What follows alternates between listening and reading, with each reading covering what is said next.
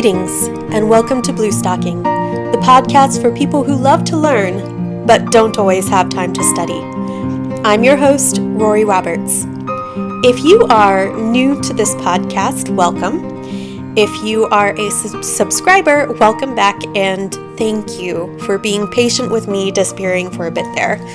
2020 was rough on everyone, and even before we got hit with the special challenges presented by a pandemic last spring, my energy was being expended and depleted at work at an alarming rate due to some poor decision making that left me and my students and program in an undesirable situation.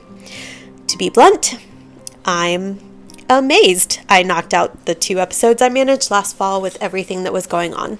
But I digress. This episode is titled what happened in 2020, both as a time capsule of our current moment as we embark on 2021, and an explanation for any listeners still hanging on after over a year of silence. My deepest thanks for your patience. I hope to make it up to you. A lot has happened this year. I've been holding on to an article from New York Magazine written this past July by Andrew Sullivan, and his observations of the moment he was writing in are as fascinating as the historical parallels of other difficult times in human history. Quick trigger warning this episode does discuss death and illness, and at some points can be quite graphic. I'm sharing Sullivan's article because I find his descriptions and research to be top notch, and I've linked it in the show notes for anyone who wants to go on a deeper dive. If you can stick around with me for the dark stuff, I'll have some lighter fare and happier reflections of the year to end the episode with. Promise.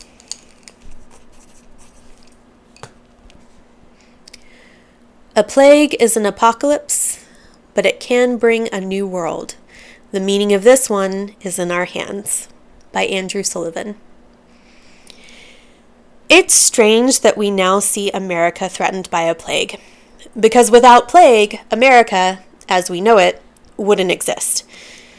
It may have been the most devastating epidemic in the history of humankind, surpassing in its mortality rates any before or since, including the Black Death in the Europe of the mid 14th century smallpox, arrived in America with the first Europeans and went on with several other imported diseases to wipe out up to 90% of the native population in a relatively short amount of time. Millions and maybe tens of millions died. Side note, there's an amazing Canadian nonprofit called Native Land, which I'll link to in the show notes. If you are interested in educating yourself on Indigenous peoples from your area, this is a great starting point. Okay, back to Mr. Sullivan. They were horrible, harrowing deaths.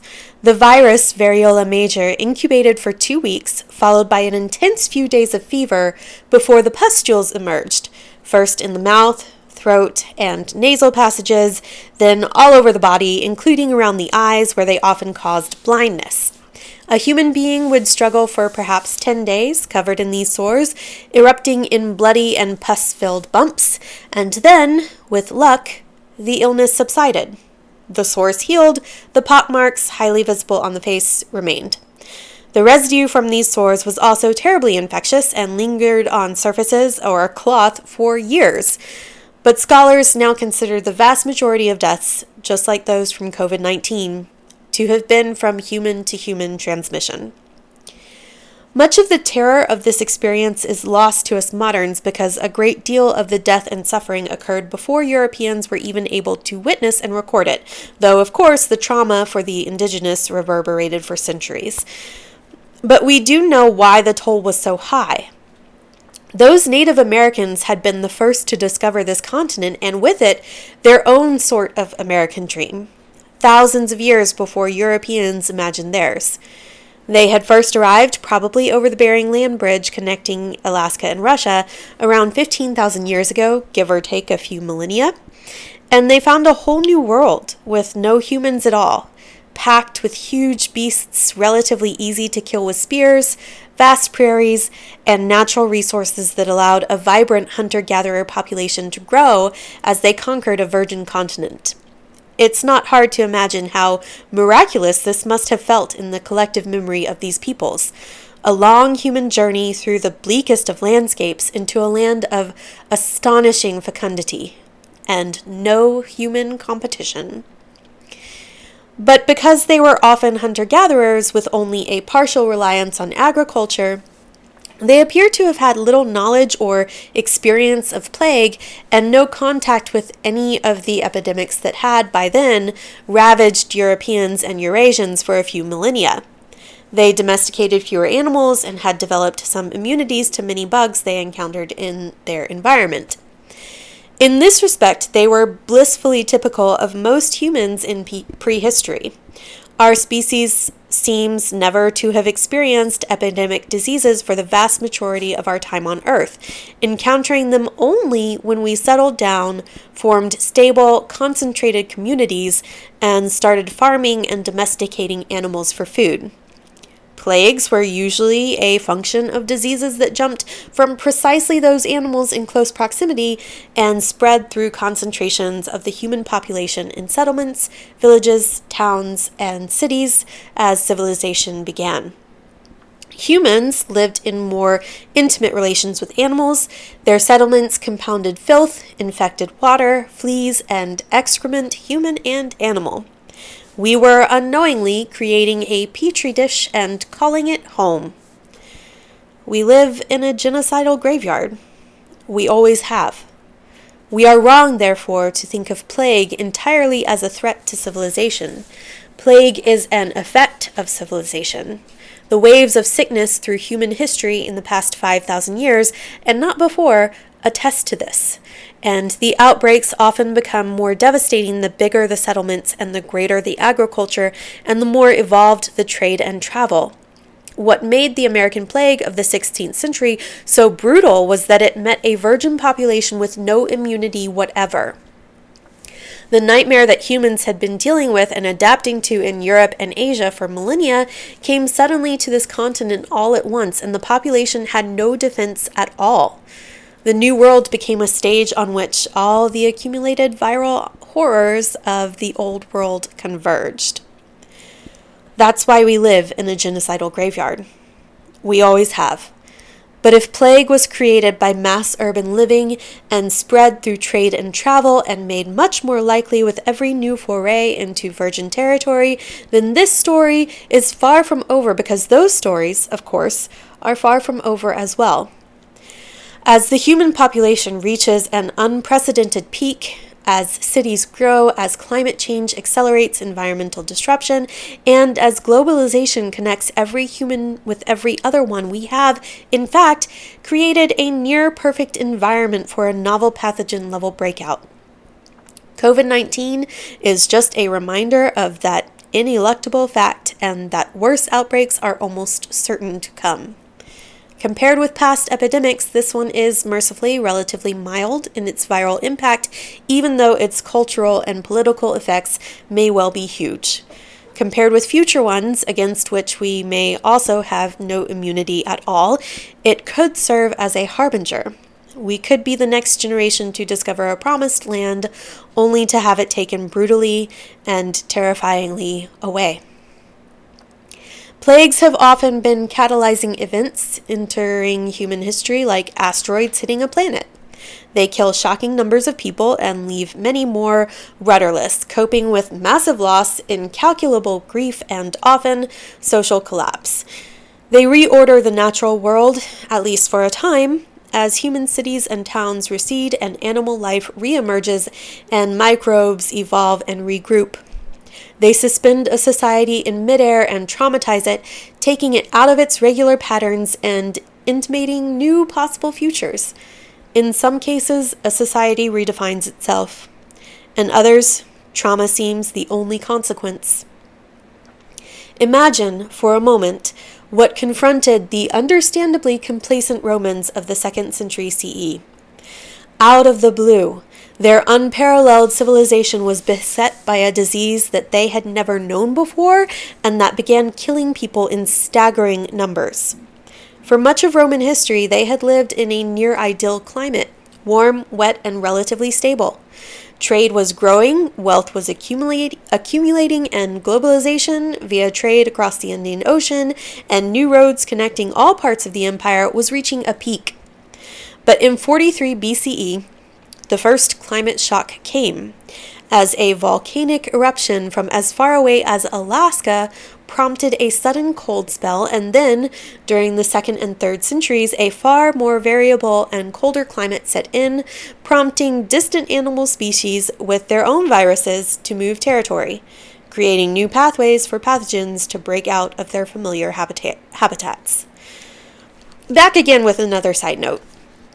Max Brooks, author of World War Z, which was covered in the zombie episode of Blue Bluestocking way back when, published another book this year that deals with the exact situation of a volcanic eruption causing migration of a species and what happens from there. It's called Devolution, a first hand account of the Rainier Sasquatch Massacre. I read it in a day and it's on par with World War Z, although I do want to note that it gets extremely graphic. Max Brooks just has a way of dealing with this kind of subject, subject material that feels like an anthropological study. It was one of my favorite things about World War Z, and it serves the story, storytelling here exceptionally well, also. Okay, back to Mr. Sullivan. The disease burden among Romans was already high and getting higher, as Kyle Harper has explored in his groundbreaking book, The Fate of Rome.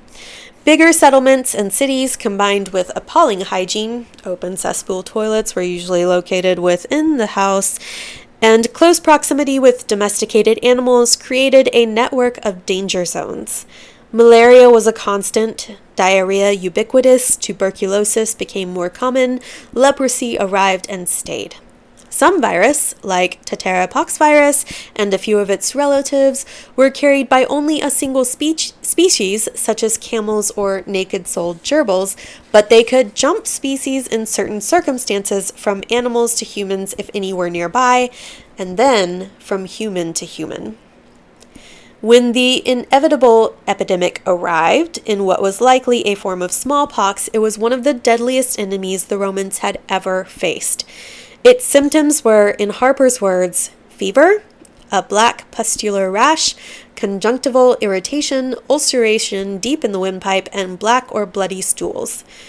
The asymptomatic period was about 10 days, easily allowing those infected to travel with no one knowing, and death often came within a week or two. By 172 CE, what is now known as the Antonine Plague had devastated the Roman military and killed somewhere around one out of every 10 people in the Roman Empire.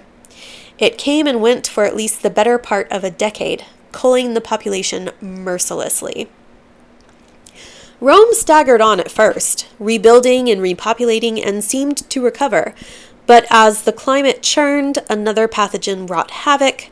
A virus Harper suggests may have been related to Ebola, which caused bloody eyes, a bloody esophagus, and bloody diarrhea. This one hit a society already weakened, and by this time, Rome struggled to survive.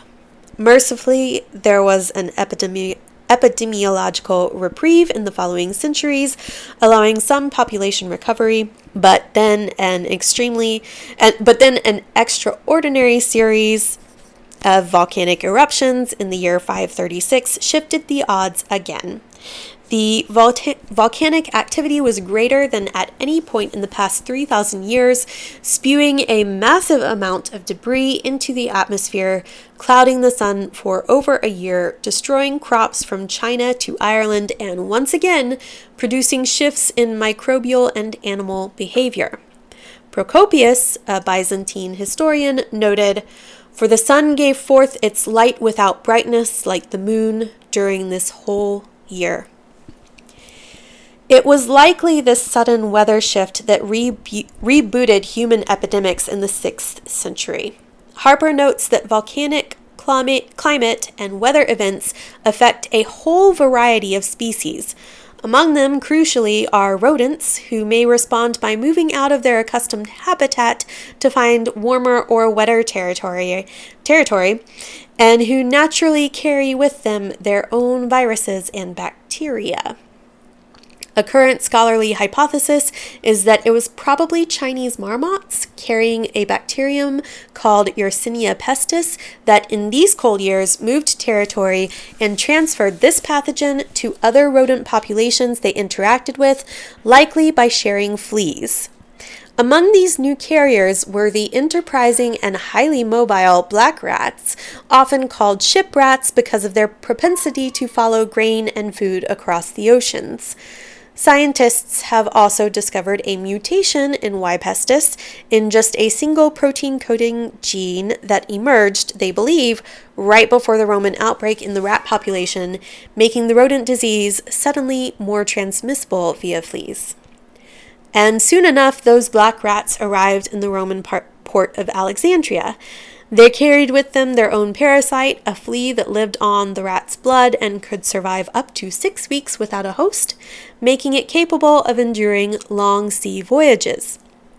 And as the bacteria spread among the rats and their population began to collapse, the fleas, desperate for food, sought alternatives. Living very close to the rats, humans were an easy target. Before too long, the bacterium was everywhere because once in human blood, it could also be spread via droplets in human breath. For several days after infection, you were asymptomatic, then grotesque black buboes appeared on your body, swollen lymph nodes where the fleas had bitten. Death often came several days later. John of Ephesus noted that as people were looking at each other and talking, they began to totter and fell either in the streets or at home, in harbors, on ships, in churches, and everywhere. As he traveled in what is now Turkey, he was surrounded by death. Day by day, we too, like everybody, knocked at the gate to the tomb. We saw desolate and groaning villages and corpses spread out on the earth with no one to take up and bury them. The population of Constantinople was probably reduced by between 50 and 60 percent. The first onslaught happened so quickly the streets became blocked by corpses, the dead trodden upon by feet and trampled like spoiled grapes. The corpse which was trampled sank and was immersed in the pus of those below it, as John put it. This must have seemed like the end of the world. For most, there was no other explanation. To have the skies go dark for more than a year and then to see a hideous disease fell half your family and friends, destroying agriculture, city and town life, and religious practices was an extraordinary trauma. Even the countryside was afflicted because the rats could scurry and survive anywhere there was food, and at the same time, the failed harvests following the year of darkness led to widespread malnutrition, weakening immune systems. Imagine living in a city that only a couple of years previously had had twice the population. The empty streets, the vacant houses, the silence, and the near madness of the survivors, stricken with PTSD, crippled by grief, desperate for food. This time, Rome simply could not recover. Its armies laid low by disease, its finances depleted, its borders increasingly insecure, its population cut by half. What have sometimes been despairingly, disparagingly referred to as the Dark Ages were caused then by the construction of an advanced, networked, sophisticated civilization and its subsequent destruction by microbes you couldn't even see. This kind of trauma, the historical record shows, changes us. Reminding humans of our mortality, plagues throw up existential questions that can lead to deep cultural shifts. As the first plagues hit Rome, for example, Christians were often blamed and the cult of Apollo reemerged.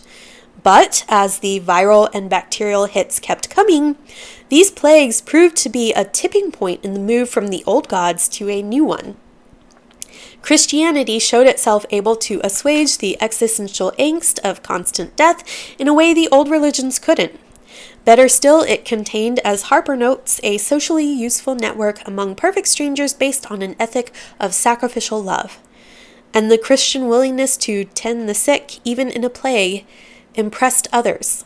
The plague seemed to force Roman society to shake off old patterns like paganism and seek new ones like Christianity.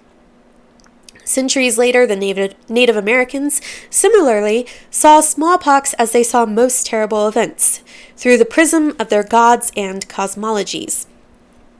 And as the unimaginable toll mounted, and the invaders seemed spared from the worst, many began to see the disease as some kind of proof of their own iniquity or to believe their gods had forsaken them. Their healing ceremonies and rituals, which sometimes included saunas followed by plunges into icy water, failed again and again. In his masterpiece, Plagues and Peoples, William H. McNeill poignantly notes report, reports of unprecedented suicides in their ranks and even the abandonment of newborns as Native Americans lost faith in their own civilization and gods. And plagues drive people crazy. You might call them mass disinhibiting events. It's not hard to see why. When the plague returned to a fast repopulating Europe in the 14th century, in the great mortality known as the Black Death, up to 60% of Europeans perished in an astonishingly short amount of time. When normal life has been completely suspended and when you don't know if you'll be alive or dead in a week's time, people act out. A cultist sect, which had first arisen earlier in Italy, emerged in Germany, for example, called the Flagellants.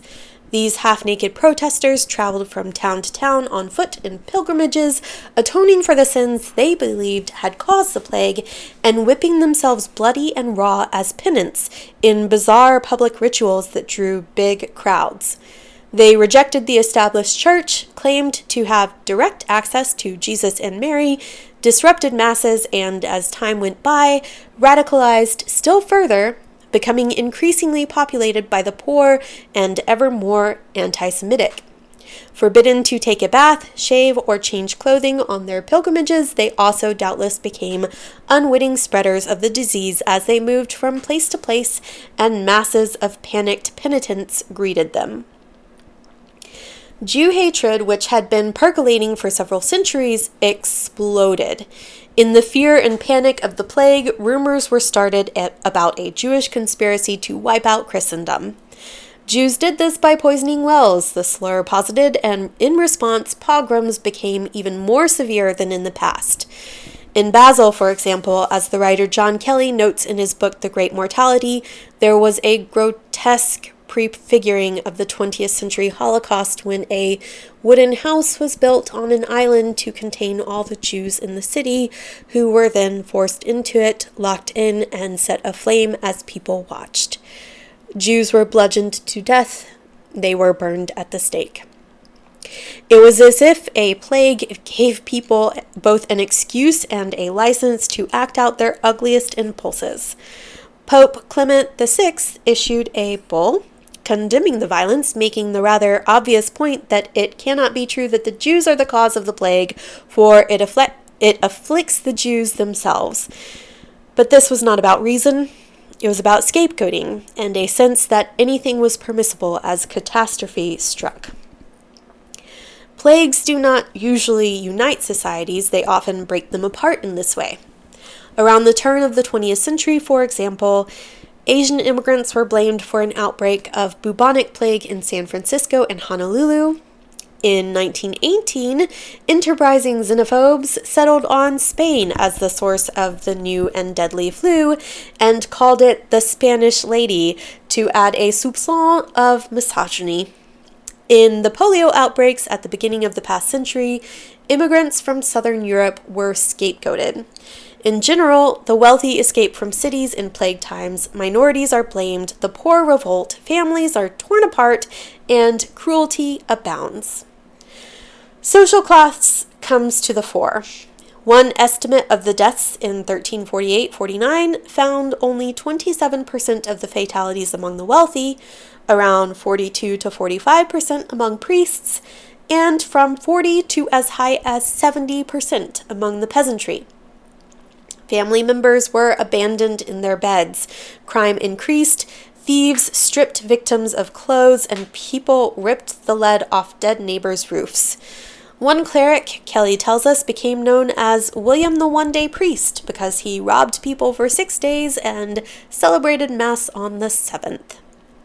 Some responded to the outbreak by re- withdrawing from general society in small groups committed to purer, simpler, more abstemious diets to ward off the disease. Others went in the opposite direction. In the words of the Italian writer Giovanni Boccaccio, some maintained that an infallible way to ward off this appalling evil was to drink heavily, enjoy life to the full, gratifying all one's cravings, and shrug the whole thing off as one enormous joke. Side note, I am considering a second podcast for the Audible podcast contest based loosely on the premise of Boccaccio's Decameron. More information forthcoming. And back to the article. Kelly cites John of Reading, a monk who noted that priests, forgetful of their profession and rule, lusted after things of the world and the flesh. And with a literally existential event taking place all around them, 14th century Europeans shifted in their spirituality as the Romans had done before them. Just as the 6th century plague had finished off the old religion the, of the Roman gods and brought the final triumph of Christianity, so a newly personal and mystical variety of that religion replaced the more institutional one sects from the lower classes began to emerge, like the like the Lollards in England, who rejected key Catholic doctrines and translated the Bible into English. In these rebellious religious subcultures, the seeds of the Reformation were sown. Paradoxically, the Black Death also reshaped and rebuilt the rural economy to benefit the poor. With half the population suddenly wiped out by bubonic plague, food became plentiful and cheap as soon as the harvests returned because there were so many fewer mouths to feed, and the price of labor soared because so many workers had perished. Day laborers suddenly had some leverage over the owners of land and exploited it. A manpower shortage also led to innovations. With fewer people on higher wages, for example, the cost of making a book became prohibitive because it required plenty of scribes and copiers. And so the incentive to invent the printing press was created. Industries like fishing, new methods of curing, shipping, new kinds of ships, both bigger and requiring less manpower, manpower and mining, new water pumps, innovated to do more with fewer people. The historian David Herlihy puts it this way Plague broke the Malthusian deadlock which threatened to hold Europe in its traditional ways for the indefinite future. In these two bookends of European plague, in the 6th and then the 14th century, you see two ways in which epidemic disease changed society and culture. In one, the disruption and dislocation of mass disease sent the world into a long decivilizing process. Roman society was gutted and its empire dissolved into various fiefdoms. On the other, a mass death event triggered a revival, economic and spiritual, in a kind of cleansing process that restarted European society. They were caused by the same disease. In one case, it brought collapse, in the other, rebirth. Most accounts of the American Revolution focus, understandably, on military and political developments. What most don't account for is the role that smallpox played in almost losing the war for the Americans. The virus had never gone away on this continent since the 15th century, had devastated generation after generation of Native Americans, and was a constant threat to the colonies themselves. In the late 18th century, it was still at large and continued to be spread by troop movements of both the British and the colonists. The British, however, had a clear advantage. Most of their troops had experienced some form of smallpox as children and developed immunity. The Americans, black, native, and colonizers were, in contrast, largely vulnerable. As Elizabeth A. Fenn writes in her recent study Pox Americana, The Great Smallpox Epidemic, 1775 through 82, in 1776, in an early skirmish in the Revolutionary War in Canada, a few thousand American troops were besieged simultaneously by the virus and the British.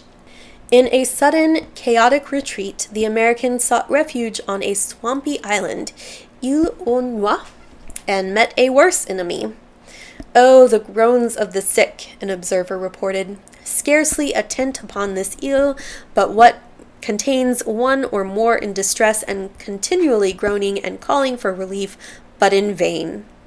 Reported another having witnessed a barn full of men covered in vermin. One, nay, two, had large maggots, an inch long, crawl out of their ears. Still another exclaimed, My eyes never before beheld such a scene, nor do I ever desire to see such another.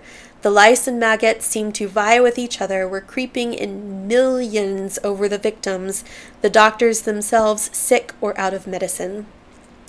No wonder that in 1776 John Adams was despairing, The smallpox, the smallpox, what shall we do with it? It was close to impossible for the American troops to gather in large numbers without smallpox running rampant. Quarantining had some impact, but in military retreats or advances, it was impractical.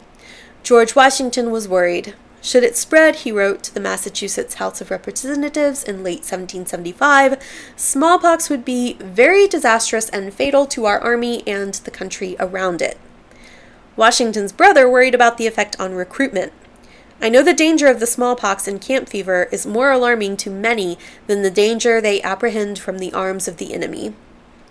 Washington, who had had smallpox as a young man and was immune, eventually decided to oversee an unprecedented campaign to inoculate the entire Revolutionary Army by inserting small amounts of the virus into the skin to create a much milder illness. After a period of sickness, most recovered and could rejoin the battle with immunity to the plague.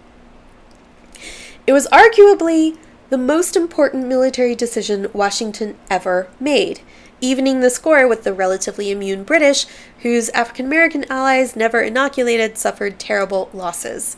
Enslaved black people were particularly vulnerable. Jefferson would later guess that of the 30,000 enslaved black Virginians who had joined the British, about 27,000 died of smallpox and camp fever. Most Americans today have little, if any, awareness of the role the epidemic played in the war. And this is another curious fact about some plagues, but not others.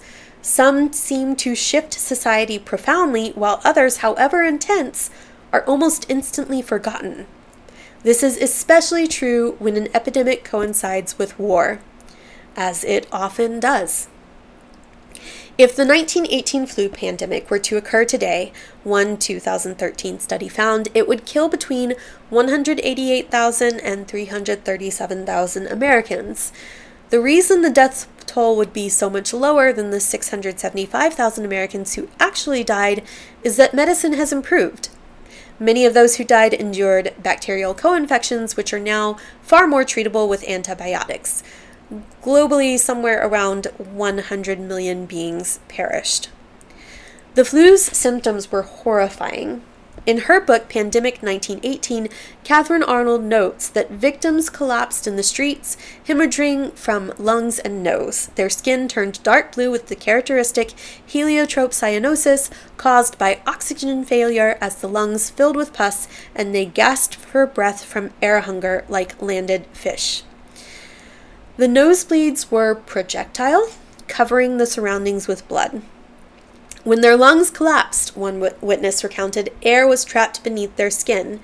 As we rolled the dead in winding sheets, their bodies crackled, an awful crackling noise which sounded like Rice Krispies when you pour milk over them. But as the summer of 1918 began in the US, relief spread. Maybe it was over. And then in the fall, confident that a vaccine was imminent, several cities, notably Philadelphia, hosted war bond parades with large crowds thronging the streets, as with the massive Black Lives Matter marches today, albeit with fewer masks. In the coming weeks, the city morgue was piling bodies on top of bodies, stacked three deep in the corridors with no ice and no embalming. The stench was rank. City authorities were reduced to asking people to put their dead loved ones out on the street for collection.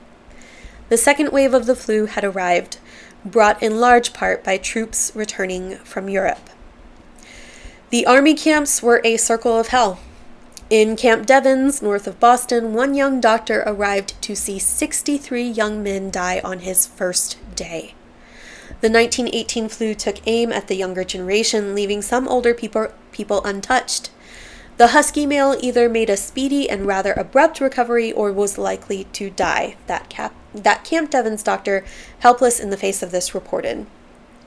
The average death toll in the camp was 100 young men a day, and in the fall, morgues were completely overwhelmed. People stole other people's caskets, or grave diggers simply emptied corpses out of them in a, into a pit in order to bury others. A survivor remembered, from the moment I got up in the morning to when I went to bed at night, I felt a constant sense of fear. We wore gauze masks. We were afraid to kiss each other, to eat with each other, to have contact of any kind. We had no family life, no school life, no church life, no community life. Fear tore people apart. How on earth, one wonders, has this been forgotten? The truth is, the memory was repressed, but as after the Black Death, people sublimated the internal stress into the pleasure of the moment. The Roaring Twenties didn't come out of nowhere. In the 1919 Carnival, Carnival in Rio, the acting out was particularly intense. In her history of the epidemic, Pale Rider, Laura Spinney notes how one Rio reveler recalled Carnival began, and overnight customs and modesty became old, obsolete, spectral. Folks started to do things, think things, feel unheard of, and even demonic things. And as in Rome and in revolutionary America, there was a direct military consequence. In 1918, the flu may have hit the malnourished German troops a little harder than the Allies, stymieing what they thought might be a critical advance in the conflict. A few historians suggest the flu was a factor in Germany's defeat and post war desolation. President Woodrow Wilson's possible bout of the same flu in Paris forced him to sit out the peace conference for several days. Upon his return, by some accounts, he appeared weakened, and he ultimately failed to present the ruinously exorbitant reparations Germany was obliged to pay. Wilson himself was apparently so intent on winning the war that he never mentioned the influenza in public. Even when he came down with what might have been the illness himself, he kept mum. This is an American pattern. Wilson seemed to ignore the flu entirely. Reagan ignored AIDS in the early years of its devastation. Trump denied that COVID 19 was a threat until he couldn't, and even now he is minimizing it to advance a sputtering economic recovery. But the public was hardly defying them. They too preferred denial. Americans focused on victory in Europe and consigned the domestic horror to historical oblivion. Similarly, if you ask young gay men in 2020 about the history of AIDS, a plague that occurred in their own lifetime, you are likely to get platitudes or a blank stare. Some things we simply want to forget. Katherine Anne Porter, who wrote Pale Horse, Pale Rider, a story inspired by her own experience surviving the 1918 flu, said something in an interview once that has stuck with me. The flu poleaxed Porter, then a 28 year old chain smoking journalist for the Rocky Mountain News, and after a near death experience, she recovered for the next six months. Her hair turned white, then fell out. Hallucinations came and went. She tried to get out of bed and broke her arm. She was told that phlebitis would cripple her for the rest of her life, and yet she lived. And it changed her. It just simply divided my life, she wrote. Cut it across like that, so that everything before that was just getting ready, and after that I was in some strange way altered. It was, I think, the fact that I had really participated in death, that I knew what death was and had almost experienced it. I had what the Christians call the beatific vision, and the Greeks called the happy day. Now, if you have had that and survived it, come back from it, you are no longer like other people, and there's no use deceiving yourself that you are. It took me a long time to realize that I had my own needs, and I had to live like me. I feel similarly as a survivor of the first plague in my lifetime, HIV and AIDS. Within the gay world, AIDS was a plague quite similar in its impact to those in the past that afflicted the general population. Yes, men who have sex with men were not the only victims, but they made up a big majority of US cases in the beginning, and they still do. Around 700,000 Americans have died of AIDS, a toll COVID 19 is unlikely to match and concentrated in a far smaller population. I saw close friends die, nursed the sick, mourned ex lovers, watched familiar faces grow old in a few months and lie dead in a few more. For more than a decade, gay men and their families were beset with the helplessness that divines a plague the knowledge that there is no cure, that there is only prudence, luck, or death, but mainly death. It changed me and many others for good. The liberation of surviving an early brush with death is hard to describe, but like Porter, I learned that I had to live and live like me. Regardless of the crowd or accepted opinion or communal loyalty, I was determined as the plague changed me to live my life freely, to say what I think and to do as I pleased. And this is not entirely unusual. Plagues can first depress you, force you to isolate and, conquer, and hunker down.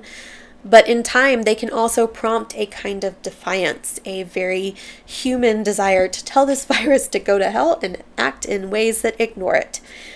Gay men slowly began to have sex again and to celebrate the life that sex gave, even as they also always risked, to a greater or lesser extent, illness and death. Over time, as treatments improved and the illness ceased to be a death sentence, condoms, like today's COVID masks, came to be used sporadically, then less and less, until they were largely cast aside. There lingered, though, the gnawing sense that those of us who survived had to do something to make the staggering number of victims mean something, to honor them and remember them in some way. It was an extraordinary act of collective will that, out of the ashes of a plague, galvanized the many gay men and lesbians who were determined to remake the world in its wake, to insist on formal civic equality and that they be treated with dignity and respect. And within just a couple of decades, we had achieved this, even the right to marry. It would never have happened so quickly or at all without AIDS and how it illuminated the unique stigma homosexuals lived under. In some ways, in fact, the gay rights movement of the 1990s and 2000s is best understood as a subplot in the narrative of Plague. It sounded crazy to talk of marriage equality in 1989, but plagues, as I've noted, make people crazy. The psychological strain, the fear, the anxiety, they build and build until people give themselves permission to scream, to protest, to recreate or reinvent religion, to express themselves fearly in, fearlessly in public, to reorder the whole. The extraordinary and near spontaneous mass gatherings to protest police violence against black people this year, I suspect, are rooted in this same human need. Untethered from normal routines, indeed from work itself, and shut inside with almost no human contact for months, people needed to vent, to transcend the moment and be with one another. The spark, the killing of George Floyd was not exactly plague related, but as sometimes in history, disinhibited feelings of very different kinds can still merge into a collective spasm. And in this plague, black people have been disproportionately hit everywhere in large part the result of the familiar burdens of entrenched poverty and discrimination. It seemed to make some kind of sense, in a world remade by plague, to tackle this injustice more squarely and radically than before. Plagues in this way always present the survivors with a choice. Do we go back to where we were, if that is even possible, or do we somehow reinvent ourselves for a new future? The conflicting desires compete in our minds to go back to normal or to seize the opportunity to change a society temporarily in flux. We can choose to make a different world, reordering our social compact and our political institutions and our relationship to the natural environment in ways that will protect us, protect us against or at least mitigate the damage from future plagues. Or we can recognize what was precious and what the plague took from us and seek to restore the status quo ante. This plague comes, as the Roman plagues did, in a period of great climate change and of near peak globalization, which almost certainly means more epidemics are on their way. And it has already set precedents that imply a very different trajectory ahead. In the US, the federal relief has been extraordinarily generous by American standards, foreshadowing perhaps a debt funded universal basic income and a big redistribution of wealth in the near future. The virus has also proved itself capable of finally crackling the cult of Trump. The president's inability to, even to fake interest in or competence over the epidemic may well have made his reelection impossible, and his terrible tone in response to massive protests has rattled even his closest allies. The epidemic it hasn't ended polarization and may even have intensified it, but it has empowered the opposition in ways previously unimagined, and it may have tilted the balance sufficiently, at least in the short term, that once inconceivable political change could take place here, in what seemed until just a few months ago an impossibly divided and politically sclerotic country. In this respect, perhaps, COVID 19 in America may best resemble the bubonic plague outbreak in London in 1665. It devastated the city that summer, prompting an exodus of the wealthy and connected, with perhaps 100,000 eventually dying in a city whose population was just under half a million. Worse, it was followed the next year by the Great Fire of London, which effectively razed the heart of the city, ruining many in the merchant class. But this catastrophe was subsequently seen as a chance to rebuild and renew, and many of the greatest landmarks of London were then constructed as streets were widened, stone replaced wood, and the economy took off again. The pestilence and fire jump started a revival not just in the economy and public health, but also in the sciences and arts. Do we go back to where we were? Or do we somehow reinvent ourselves for a new future? You can see the potential contours of a similar response today. This plague makes a strong argument for a more aggressive approach to public health, which would mean, at a minimum, extending health insurance to everyone in the country, as well as reform and renewal for the disgraced CDC and WHO. It could unleash a new wave of in- infrastructure spending to repair the immense damage to the economy. It could and absolutely should in the argument over preventing climate change because it is so deeply connected to new viral outbreaks, as shifts to hotter weather portend a highly dangerous upheaval in the animal and microbial worlds. And while I worry that this plague could well usher in a new era in which traditional liberalism gives way to a freshly invigorated collective leftism, particularly around identity politics, it could also deeply wound the appeal of the populist right in America, which, once in government, failed the core test of preventing an open ended, lengthy period of infection, sickness, and death. Some existing trends might also intensify. It's hard to see how a policy of mass immigration or free trade will survive public scrutiny for long in a world where viruses cross borders with such surpassing ease. The US China relationship, already tense, could deteriorate still further. Living online with all the isolation and depression, depression and extremism that can generate is now an even stronger and widespread norm, as we avoid physical interaction even more than we did previously. Same with working from home. The atomization of our culture, the already increasing levels of depression, loneliness, and antisocial behavior could deepen further. The collapse of small retail has been accelerated, and the power of the giant tech companies is ever greater. And the epidemic has not assuaged the yawning gap between rich and poor.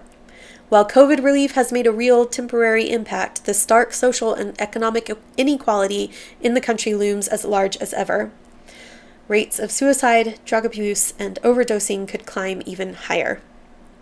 And the deeper reasons for our viral vulnerability have not gone away. Just as plague arrived with civilization, so our unprecedented 21st century global civilization has made plague both more likely and more dangerous. We have opened up viral pathways in far more places than the Romans ever dreamed of and created transportation networks of unprecedented speed and dynamism across the entire world.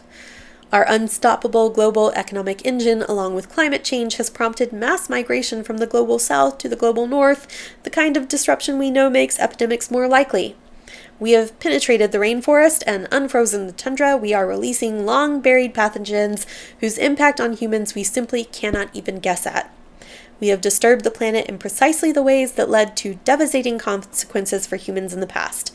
but more so than ever before. Just in the past few years, Ebola, MERS, SARS, and COVID 19. And we are not in control. If you are still complacent that human science and technology have removed the potential for the mass extinction of humans, you should wake up. We have lucked out so far.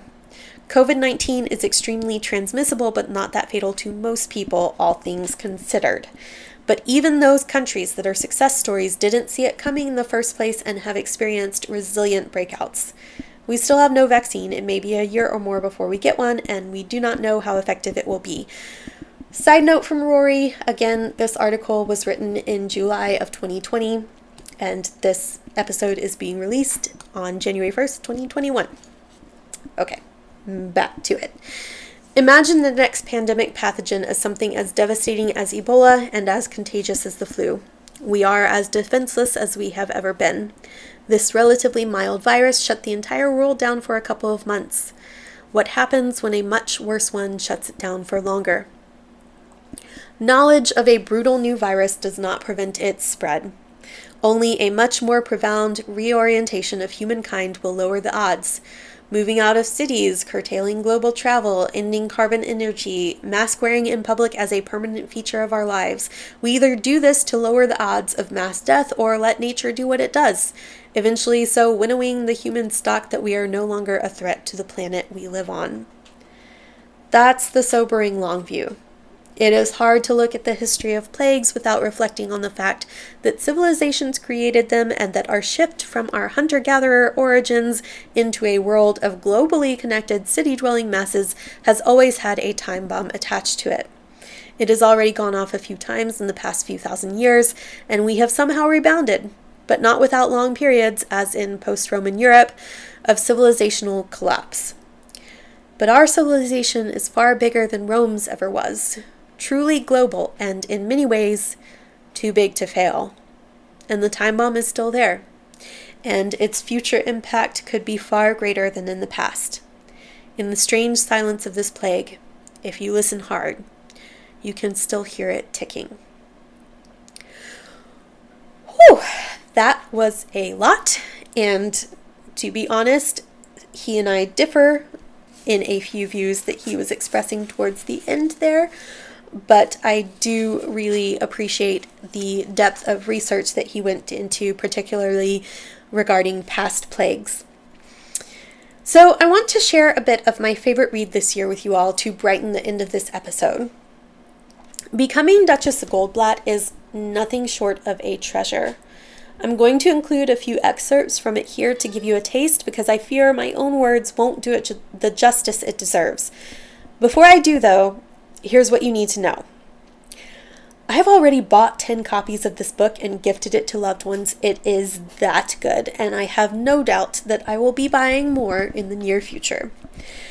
This is an anonymous memoir about one woman's path to some truly remarkable and heartwarming experiences brought about when she created a fictional aging best-selling author named Duchess Goldblatt on Twitter. And I can't decide who I love more the anonymous author or the fictional Twitter one, but they are both a wealth of wisdom, humor, and generosity of spirit. So I'll start with a short excerpt where she talks about kind of how Duchess Goldblatt began to gain some traction online on Twitter. I brought Duchess Goldblatt back to life online, and I remember thinking at the time, I hope someone wants to read this, but probably no one will. It will have to be only for my own entertainment, so I'll write whatever makes me laugh. This was not false modesty on my part. It was the hard earned modesty of having been a professional writer for many years and knowing that even if I told every single person I knew that I was being Duchess Goldblatt again, most of them would never read it. My cheerleaders had been few and far between two or three college professors, a couple of editors, a few dear relatives. I don't remember Duchess's first words. They weren't anything too special, but I kept at it. A little thought here, a little thought there. I realized pretty quickly that nobody would find Duchess unless she started up conversations by commenting on other people's posts, so I started reading other people and responding to them. That's how readers began to discover Duchess. I do remember the first person who championed her Elizabeth McCracken. The novelist, short story writer, and memoirist had been among my favorite writers for years. Duchess read her regularly and sometimes responded to things she wrote. Elizabeth McCracken understood right away that this was an ongoing fictional character whose story was unfolding in real time, and she seemed to enjoy Duchess. I remember which Goldblattian line it was that she sent out again so that everyone who followed her could see it. What's that beautiful Japanese word that means both regretting your lost youth and beauty and too hungover to make coffee? I was alone in an elevator in a creepy, darkened parking lot parking garage in a dying part of town, the kind of place where the old me would have been clocking the location of the emergency bell, threading car keys through fingers in case I needed a weapon, eyes on my surroundings, afraid of a serial killer getting on the elevator and strangling me. But at that moment, I remember thinking, go ahead and kill me already. Let's get it over with. I wouldn't half mind. But when I stepped off the elevator and clicked on my phone out of habit, I saw she'd noticed me in my old broken heart, there flickered the tiniest spark. Elizabeth McCracken, I learned, is one of those rare and generous artists who looks for the best in other people and holds their work up to the light as if to say, Look at this pretty shell I found on the beach, everybody. Look here, look at this, read this writer. I think you might like her. Elizabeth McCracken held Duchess Goldblatt up to the light, and then other people started to pay attention oh, I'm getting emotional just thinking about it. I, I cannot tell you how beautiful this book is. And, and the anonymous author behind Duchess Goldblatt, you know, she experienced some personal hardships in her life that led to creating this character. And, and when she talks about being in the parking garage and thinking, oh, I'll just do it already, I, I mean, she is really at a low point. So it is just that much more touching to know that somebody else holding up her work to say, "Hey, I think you'll like this." It's it to me it's just beautiful. And although I haven't had a chance to read her yet, Elizabeth McCracken is definitely on my radar now thanks to Duchess Goldblatt, which is kind of a sweet little situation. Uh, Duchess Goldblatt has introduced me to Elizabeth McCracken when Elizabeth McCracken introduced Duchess Goldblatt to her followers.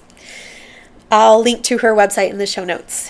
Here now are a few of my favorite Duchess Goldblatt tweets sprinkled throughout the book. I left a window open overnight, and the moonlight slipped away, and now the sun's getting in and touching all my stuff. The only predictive text I want is that which tells me when and how my enemies will die. Writers can be a lot of fun at parties, but word to the wise keep an eye on your good memories, they'll strip them down for parts. I remind myself that this has always been a refuge for the brokenhearted. If any of you need a friend today, let me know. Close your eyes and visualize the best possible outcome. When it's not looking, grasp it by the neck and fling it into reality. And although I love her expressions as Duchess Goldblatt, I think some of the most moving words in this book were in the voice of the anonymous author behind her. My favorite, which seems especially fitting in this time when so many have lost loved ones, is this. If you've ever wondered what the right thing is to say to someone who's grieving a death, I think this is it. Tell me all about your dear one. Truly, and this is once more Rory speaking, I have never felt so moved by a book as I did with Becoming Duchess Goldblatt. Although I'm not much of one for Twitter, I find myself reading bits and pieces from this delightful character as they come to me throughout the day and moving about with a bit more bounce in my step, or hope for those around me. Lean hard with me on the side of sweetness and light, and we can rock it over. Thank you for listening.